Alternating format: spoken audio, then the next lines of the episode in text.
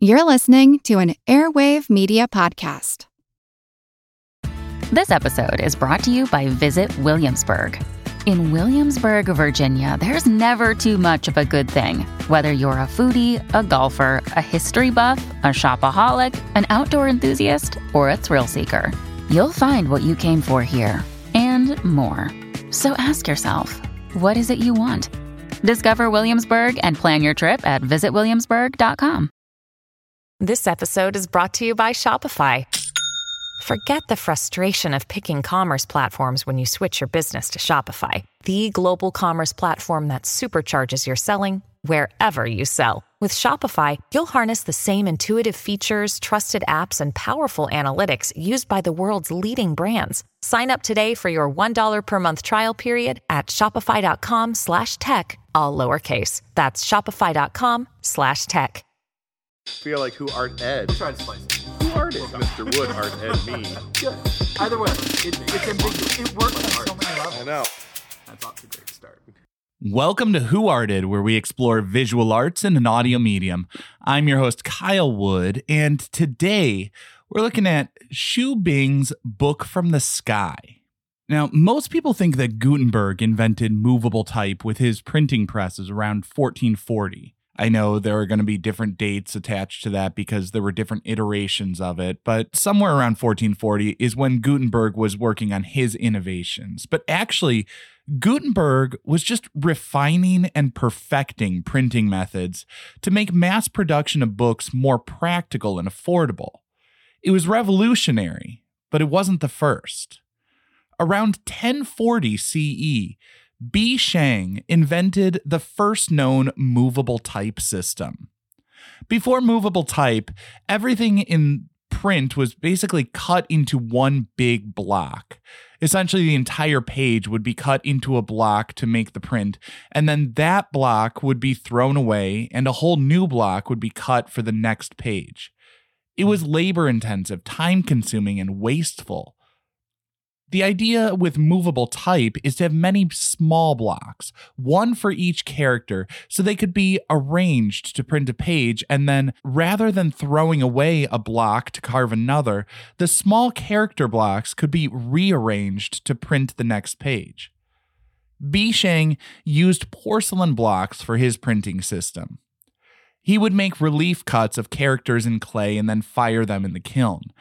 These porcelain characters would be arranged on an iron plate. Unfortunately, there were some practical limitations. It was a labor-intensive process requiring the printer to hand rub each page on the printing plate. Probably more problematic was the number of characters required.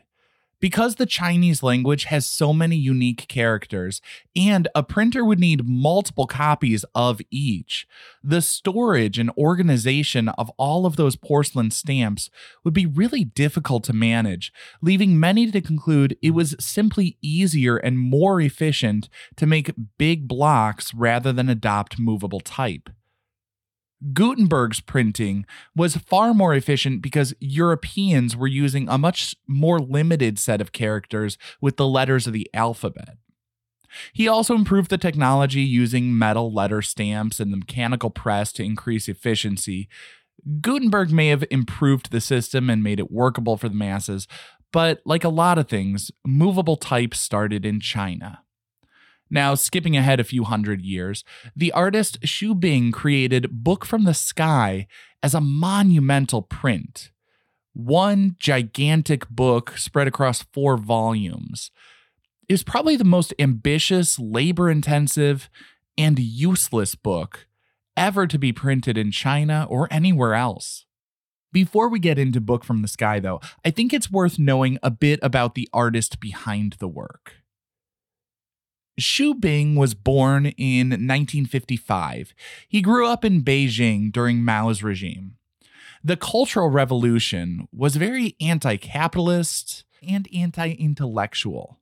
Basically, from nineteen sixty-six to nineteen seventy-six, which kind of would have been Xu Bing's formative years, Mao and his followers wanted to purge capitalism from China at all levels.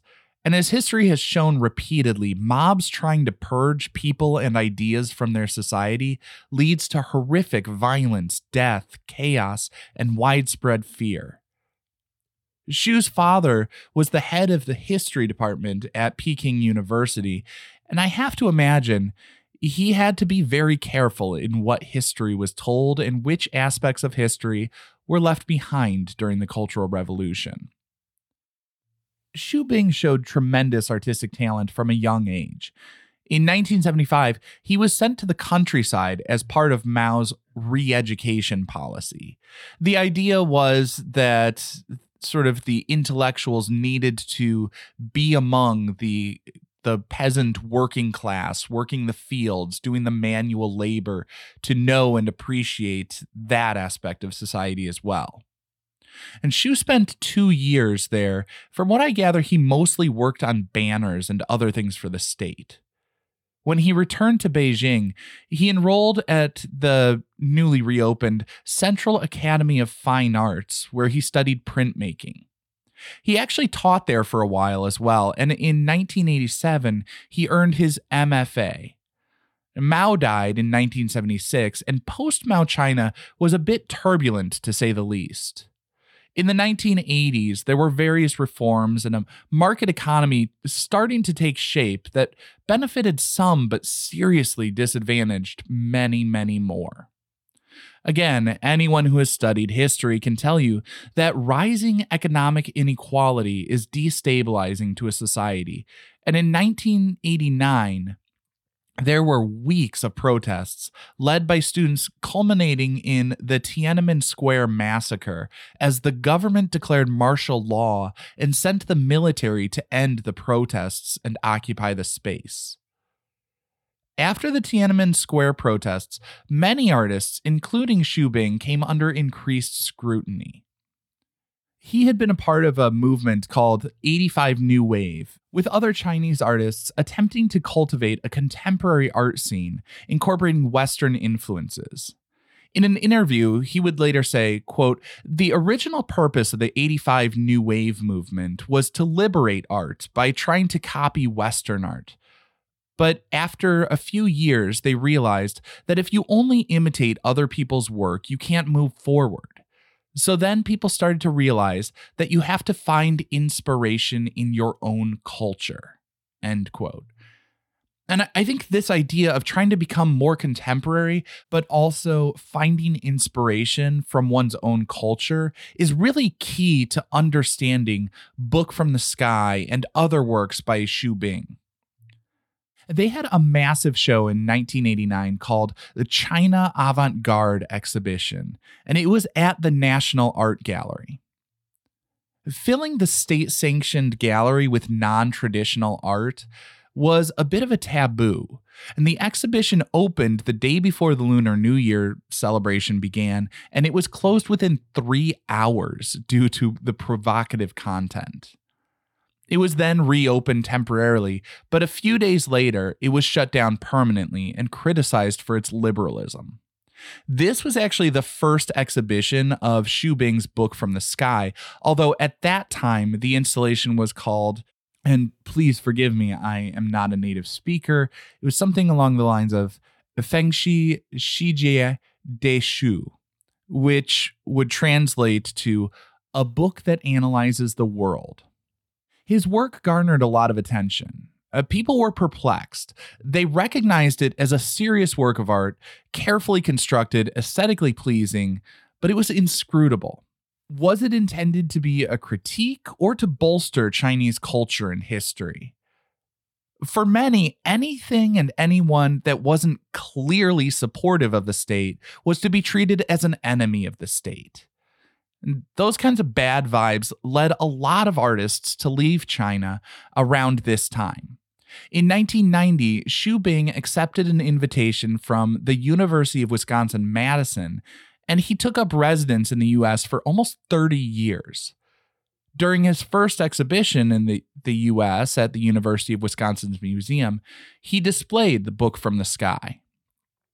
Now, A Book from the Sky is certainly the most massive print I have ever seen.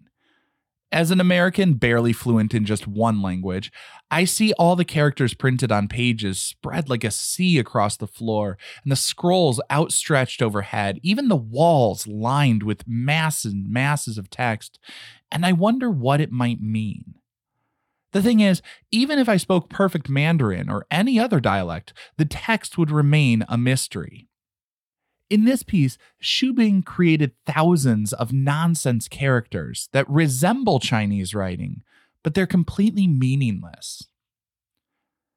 As I read the name, A Book from the Sky, I draw associations to religious texts handed down from divine inspiration, or some might compare it to propaganda from Mao and other leaders who dictate from on high, and the fact that all of it would be an overwhelming amount of seeming text that carries no meaning. It feels like a subversive statement. It calls into question what is a book and what is writing if it doesn't carry meaning. You might say it's calling out the fact that all of this ink produces nothing but an illusion of a sprawling sacred text. To borrow a bit from Shakespeare, it's a tale told by an idiot, full of sound and fury, signifying nothing. When I first looked at this work, I'm going to be honest, I felt a bit uncomfortable. It's massive and crowds out the space. Of course, upon reflection, I realized that discomfort is the point. The scale of the piece confronting and overwhelming the viewer is deliberate. But also, while it is massive and overwhelming, it is also beautiful. It's meticulously crafted, and the, the pages on the floor are bound in traditional methods. The, the billowing scrolls going across the ceiling. It is all very carefully constructed and aesthetically pleasing. Still, the installation gives you the feeling of semantic satiation. That's the official term for when a word or phrase is repeated so much it loses meaning to the listener. I think it becomes particularly interesting when considering that he uses tools associated with China's rich history of invention, printing, and writing.